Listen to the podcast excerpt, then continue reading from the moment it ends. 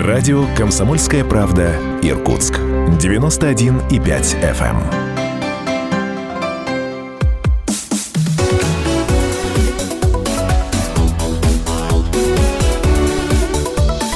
Тема дня. Здравствуйте! Это проект не только о политике, серия бесед, беседы, разговоры с депутатами Законодательного собрания Иркутской области третьего созыва. Мой сегодняшний гость Светлана Михайловна Петрук. Светлана Михайловна, здравствуйте. Здравствуйте. Очень-очень рад вас видеть. Э, Здесь есть в нашей программе некоторая традиция, она абсолютно такая процедурная, формальная. Я сейчас попробую с выражением произнести ваш статус в законодательном собрании. Если какие-то ошибки, ну, выражение простите, а если какие-то ошибки содержательные, вы тут же поправьте меня для зрителей и слушателей.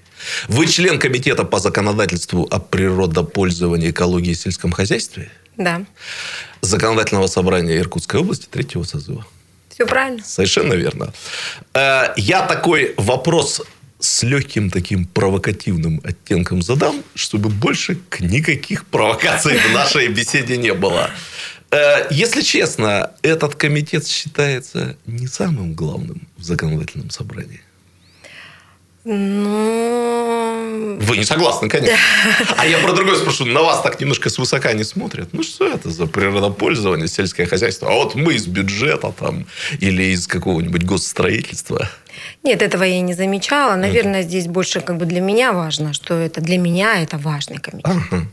Поэтому... Понятно. Понятно. Еще один вопрос э, для разогрева, что называется. Вы вообще любите давать интервью? Это вообще часто в вашей жизни происходит? Нет. Не любительница А, ну- этого дела или не часто происходит? Это не часто происходит, и, и, наверное, я скромна в этом плане. Ага, понятно. Ну, то есть, такого точно, я знаю, никогда не бывает, чтобы вы прямо там возьмите у меня интервью, хочу. Да, этого не побеседовать». бывает. Может быть, к великому сожалению. Хорошо, скажу для зрителей, слушателей, слушателей, зрителей, что за Светланой Михайловной мы охотились очень давно. Я невероятно рад, что она появилась в этой студии. Светлана Михайловна, я хотел бы вам позадавать вопросы. С такой формальной точки зрения они совершенно банальные. Они как бы биографические. Но я стопроцентно уверен, что для каждого человека, и вы тут не являетесь исключением, как раз эти вопросы, они самые не банальные, потому что они же как бы вот про этого человека. Где вы родились? Официально я знаю, что в Братске. Да. В какой семье, где прошло ваше детство, в какой школе вы учились? Я родилась в городе Братске. Моя семья – это моя мама и брат. Мгм. Ну, так сложились обстоятельства. Понимаю. И ну, я с своим отцом не знакома. сразу такой стопроцентно сибирский и братский в квадрате вопроса. Мама родом откуда? А мама с Курской области, Понятно. Курская дуга. Да. Так занесло. И я всегда ей задавала вопрос, почему мама, ну почему? Ага. Ну, это ее жизненный долгий путь, и у нее сестра сюда приехала, и она за ней. Ага. И когда она рассказывала, когда прабабушка, ну, ее бабушка, э, говорила, Настя, если тебе будет очень трудно, ты возвращайся сюда. Она сказала, какие бы трудности у меня не были, я никогда уже не вернусь. Даже так. родину». Я Да. хотел второй сибирский вопрос задать, а поговаривала ли, значит, там э, говорит о том, что надо бы вернуться туда, где Нет. теплее, нет такого, Она да? всегда нам говорила, что вот Братск это вот это вот все, это самое лучшее место на земле. И, Ага. Да, родина, конечно, ее тянет, она периодически ездит. Ей сейчас уже 82 года. Э, Хотели вот осенью, чтобы она поехала, но с пандемией я не Понятно. рискнула. Понятно. Сейчас это бабушка Адуванчик. Ага. Это, ну, она всегда была очень близким человеком, но она очень э, строга была в воспитании со мной. И я, конечно, ей благодарна, потому что если бы она бы так жестко меня не держала, Ага. кто его знает. Ага.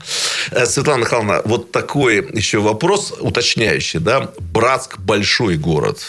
Как вы знаете, это э, не преувеличение, это не шутка. По сути, это город городов. Так, для тех, кто более или менее э, представляет себе, насколько многоукладно территориально устроен Братск, вы родились в каком районе? Подунский район. Подунский. А Да. живете сейчас? Жила, и также я жила в Подуне. Ага. Э, Детство у меня прошло. А потом переехали мы в энергетик, потому что мама работала на птицефабрике, и в то время давали квартиры. Ага. Передовикам, производства, ну и вообще в принципе. И мы живем в энергетике. А в Падуне вы, наверное, в тех еще вот Да, мой дом да, уже сняли. Вот снесли. те, которые снесли мой дом сейчас. Снесли, да, С Падуна, по сути, вся история начиналась, да, да, да. Понятно. А в школе вы учились в какой? Вы знаете, судьба ага. так сложилась, так как э, я... В нескольких школах? Да. Ага. Жила в Падуне. Первый класс это был 20-я школа. Но это было совсем первый класс.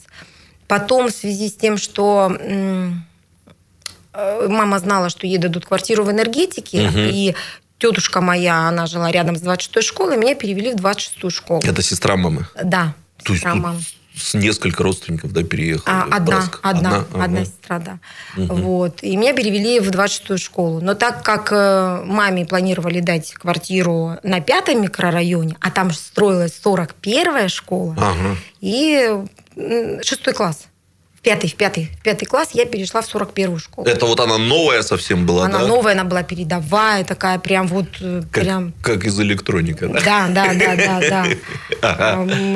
Это директор была Людмила Рященко, если мне не изменяет память. Ну, была передовая школа. Ага, понятно. Теперь такой вопрос э, хотел сказать, ради бога, не удивляйтесь, а с другой стороны, почему тут удивляться? Ну, я вам должен признаться, Угу. Те, кто видел мои беседы с другими депутатами, они немножко в курсе. У меня такой почти профессиональный интерес к теме поколений угу. в нашем российском обществе. И не буду от вас скрывать, что э, людей, которые родились в 73-74 году, угу. ну, не будем скрывать, что это и ваш год рождения, да? Я считаю, вот последним годом рождения поколения, которое я называю последним советским поколением угу. в истории нашей страны. Вы, наверное, понимаете, почему. Потому что вот октября-то, пионерия, угу. не знаю, комсомол успели? Нет, не успела. Вот, по-моему, на вас как раз закончился. Угу. Поэтому те, кто 73-й год, они говорят, нет, все-таки мы более советские. Но угу. я 74-й тоже сюда, значит, э, записываю. У меня такой вопрос – для разгона. Вы вот согласны с этой концепцией моей, что вы это вот и есть последнее более или менее советское поколение в нашей истории? Да, я соглашусь, потому ага. что в моей жизни были и деревянные игрушки. Ага. Были. Так. Пистолеты, конечно, потому что брат старше меня на 10 лет. Не, ну в братске и девочки играли в пистолеты, а, это конечно, понятно. Более того, если уже ну, говорить про э, семью, да, и вот, э, в принципе, про то, что вы сказали, да, брат, несмотря на то, что на 10 лет меня был старше, он занимался боксом, он на мне отрабатывал все приемы, а я, а я девочка была очень пухленькая, ну, очень пухленькая. Вот. Подарок боксеру просто, Да, и, естественно... Синяков нет. Попасть легко.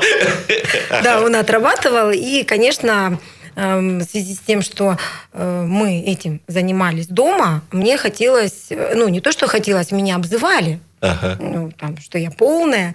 И, конечно, я это отрабатывала уже на своих одноклассниках. Понятно. Мама ходила в школу, ага. в первом классе ходила в школу. Ага. Ну, я, сто... ну, можно сказать, стояла за себя. Но потом я уже начала защищать своих подружек. Понятно. То есть было это. Я согласна, что да, это, во-первых, это ностальгия. Вот и... я как раз хотел спросить, а что вот советского вы в себе чувствуете? Вы знаете, есть я... что-то? Ну, есть, конечно. Я даже вспоминаю, когда меня ну, посвящали в пионерию, это был дворец пионеров, мы туда ходили. Не представляете, это было такое до сих пор, это были слезы это были слезы, что вот надо же, вот, вот мы значок там поменяли на этот галстук. Ага. Ну, конечно, я, то, что комсомол на нас закончился, это печально, потому что, ну, мы, знаете, такой произошел такой перелом, это, по-моему, был у меня восьмой, что ли, класс. И вот как-то вот раз, вот так вот, раз, ага. и все. Мы смотрели раньше на старшеклассников, что все вот, все строго, мы должны быть такими все правильными. А тут раз, и закончилась. Это какая-то легкая свобода. Ага. Все, можно было галстук уже не носить. Слушайте, я пытаюсь посчитать, но у меня получается, что вы еще должны были... Вы 10 лет учились, да, в Нет, школе? я 8. А, вы 8. Ну, то есть, у вас советский аттестат в любом А, случае, да, советская да. школа. Да? Даже если бы 10 было, то получается, Да-да-да, все вот. равно бы успели. Ну, 10 кла- э, э, я ушла с 8 класса, Ага. и уже мои одноклассники заканчивали 11. Понятно. Понятно. Да. Те, кто смотрят мои беседы с депутатами законодательного собрания, страшно удивятся, почему так получилось, что я впервые кому-то задаю этот вопрос. Но я сейчас его задам. Вы в детстве кем хотели стать? А я скажу. Давайте. Это была мечта. И даже могу сказать, почему это. э. Я хотела стать зубным врачом. Да вы что? Да. А почему? А потому что, ну, я в самом начале сказала, что мама была для меня и отцом, и матерью. И, конечно, мне, как любому ребенку, У нас хотелось... тут минута осталась, Да, поэтому у меня было, как Ага. любому ребенку, мне хотелось э, полноценную семью. И у меня была одноклассница, у нее мама была зубной врач, отец у нее был летчик, это синяя форма. И э, такая полноценная семья. И когда 1 сентября, я ходила на 1 сентября одна Ага. всегда, а они с семьей. И это было для меня, вот, ну, все, это образец. И я по этому образцу потом выстроила свою ячейку общества. Понятно. Так, честно сказать, многие мечтают иметь родственника зубного врача. У меня друг. Сами-то не стремят, не все к этому стремятся. Но вот родственничек в этой сфере, согласитесь, Да, он да, да. всегда, Да. всегда. Ну, не пытались даже, да, вот получить медицинское А, не- образование. а Потом ушла это. Не подсказали. Ага, А, понятно. Ну, как-то мама, видите, работала, ей надо было нас прокормить с братом, и она мной э, ну, не сильно Понятно. занималась. Понятно. Сейчас мы сделаем очень короткий перерыв и потом продолжим.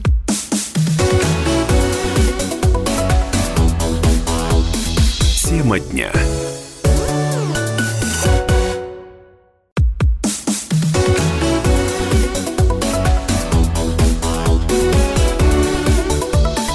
Тема дня. Светлана Михайловна, ну, продолжаем э, наш разговор. Э, я правильно понимаю, что в своей жизни вы, в принципе, э, знали, познали, вот что такое бедная, небогатая жизнь? Бывало такое? Ну, конечно. Да. Мы жили очень прижимисто. Мгм. Мама работала одна, э, и э, я хочу сказать, что на то время да, не было вот этого жесткого закона по то, что нельзя детей эксплуатировать. И Ага. все выходные, практически все выходные, я ходила, помогала ей на птицефабрике. Это, вы не представляете, это адский труд. Я не знаю, как женщины вот в то, ну и сейчас работают птичницами, как они это выдерживают, но 100-метровые цеха, 8 пролетов, и как вот, знаете, есть такая игра была в самом начале, еще в 90-х, и волк собирает вот эти Яйца. яйца, Ага, яйца ага. Да, и что? туда-сюда, да. И вы знаете, это на самом деле это из жизни, потому что в 8 пролетов 100-метрового цеха в два ряда сидят э, ну, куры, и вот э, получается 16 столов. И я ходила на выходные, я ей помогала собирать яйцо, она работала у меня на родительской зоне. Она мне всегда говорила, доченька, вот я на пенсию пойду, Родительская зона, Родительская, это где несутся смотрите, да, куры? нет, это э, где несутся куры везде, А, но да. с родительской зоны это идет яйцо на инкубатор. все А, понятно. На вывод. Это откуда Да, рождается это, дальше. можно сказать, ну, одно Ага. из главных да, мест э, Ага. на птицефабрике. Птицефабрика братская была очень большая. И я всегда ей ходила помогать. Э, Ну, потому что ну, она просила, и я помогала. И работала в детском саду, нянечкой подрабатывала. Это вот тяжелые 90-е годы, те самые, да? Перестройка Это- это 90-е была годы. Да, это была учеба еще, Ага. и в школе учеба была, потом там в училище была учеба. Ну, как-то как помогала ей. Да, но на тот момент, э, когда произошел дефол, у нее пропало 50 тысяч. Потом Ага. я узнала. Ну, знаете, как то время такое было, всегда копили на черный день. Конечно. Сейчас нельзя на это копить. А Не, ну я коплю. Э, ну, а вы, же это, вы же не называете это на черный день, Да, нет, правильно? нет, вы нет. придумываете Это другую. На черный год я называю. Ну вот. Поэтому, да, тяжело, да. Мы жили очень скромно, очень скромно. И, наверное, я вот припоминаю первую кофту новую, новую кофту с Ага. магазина мне мама купила, а, когда я пошла учиться в училище. Вот можно спрошу, как родитель, родительницу. Э, Вы так обмолвились в, э, за кадром дочери 28 лет, да? Да, 28 будет, да. Да, ну, это сверстница моего сына, по сути. Вот бывает такое, что вы ей говорите, что ты не знаешь, что такое настоящая тяжелая жизнь? Э, Нет, у меня не бывает. Э, Почему я скажу? Потому что когда она Не закончила... то, что попрекаете там, да, а может и попрекаете. А она да, понимает, ага. что это такое. Знаете, Ага. я, э, Она я вообще сама? жесткий родитель, можно так сказать. И я Так. Овен, и, я, и она Овен, и я И воспитала. я Овен, мы Вот. знаем. Да, да. Долг в человеческих отношениях, да. Да, и э, у меня была дилемма, когда закончила она 11 класс, она закончила лицей номер один, училась она очень хорошо, наказывать мне ее было не за что. Ага. Но так сложились а, обстоятельства, она отъехала от нас и стала жить отдельно с первого курса. И Понятно. она знает, что такое зарабатывать деньги, она Ага. знает, что такое не хватает денег. Ага. И, знаете, я поначалу было для меня это очень сложно, но потом, потом я поняла, что это вообще здорово, что я так поступила. Э, Ушло потребительское отношение. Когда я покупала сапоги, и она могла пойти на каток и разрезать их на следующий день, то есть Ага. новые. И когда она стала жить отдельно, Ага. и э, всегда у нас отношения с ней были такие, если я ей заняла деньги, она а, всегда должна мне их отдать. Она поначалу не понимала и сказала, это для, для того, что если вдруг ты по каким-то обстоятельствам займешь у другого человека деньги, ты должна помнить, что Ну да. нужно отдать. Она не, балован, не избалованный ребенок. Я вот никому не говорил, вам скажу. Я, когда мы были маленькими, я был маленький, вы были маленькие. Ну, мое детство было в материальном смысле, конечно, как не буду скрывать, более благополучным, чем ваше. Но, тем не менее, от старшего поколения приходилось слышать. Знали бы вы, что такое настоящая тяжелая жизнь. Ну, вот там вот война, послевоенная. Да и вообще э, бабушки, дедушки наши, Ага. это, с моей точки зрения, самое такое, может быть, несчастное поколение, ко- на долю которых выпала масса страданий.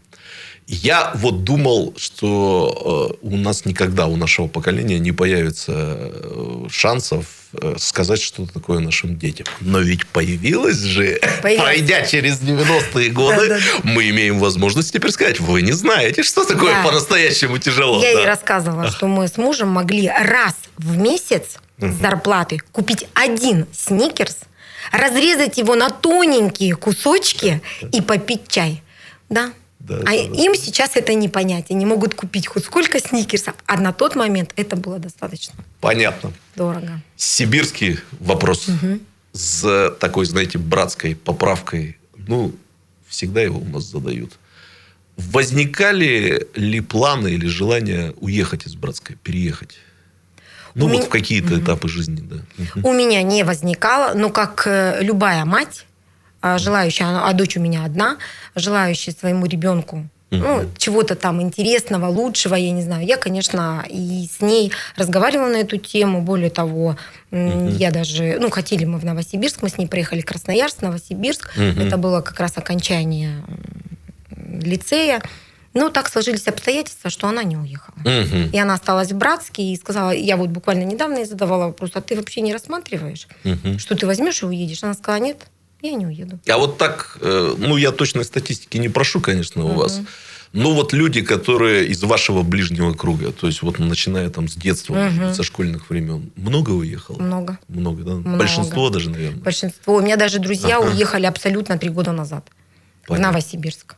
И я задавала ей вопрос, э, говорю, почему? Ну, ясно, что иногда люди винят там и руководство да, города, и город вообще в принципе.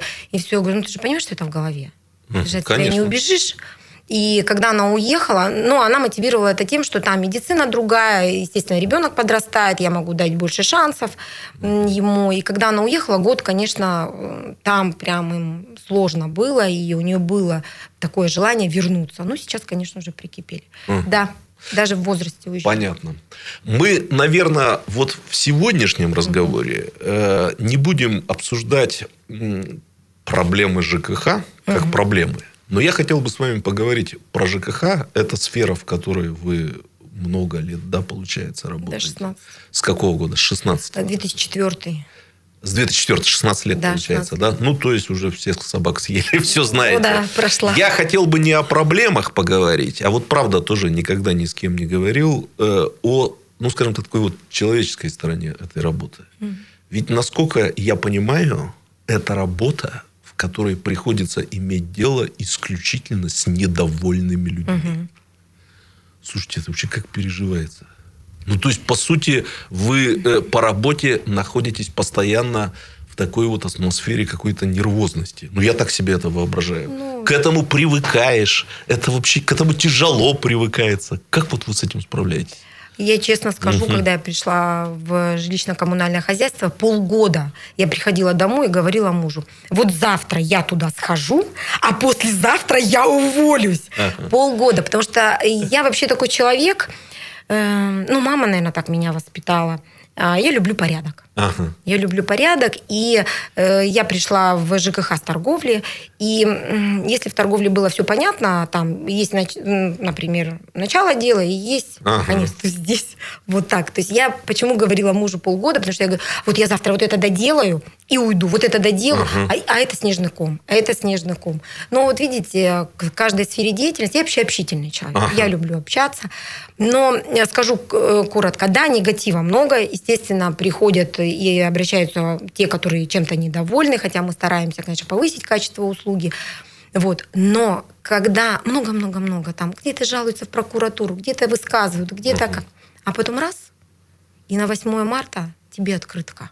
А дома, Я как раз хотел спросить, там вообще благодарность-то случается вообще? да, Да? случается. И потом раз, я помню, ну, у меня был такой... Представляю, какой Да. взрыв эмоций. Я, я не то, что мне лежит открытка и такой, знаете, маленький-маленький цветочек, э, такой, как с конфеткой. Ага. И я читаю э, эту открытку, и у меня покатились слезы. Я же женщина.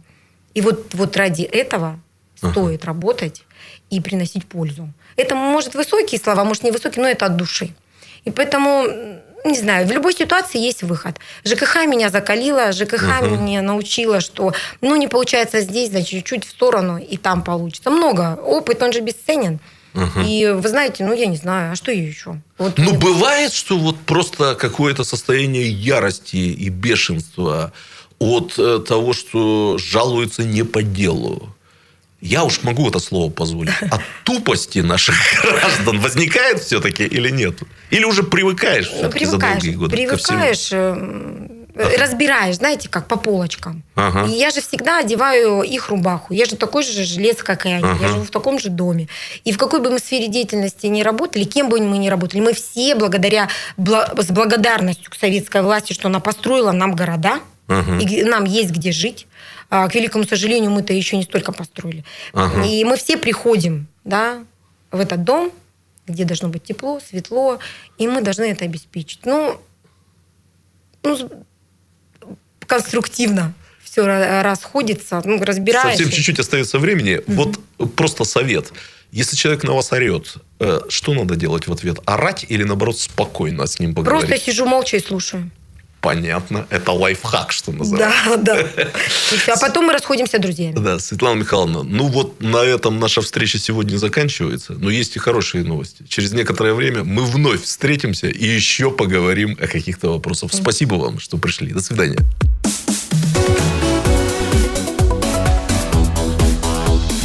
Тема дня.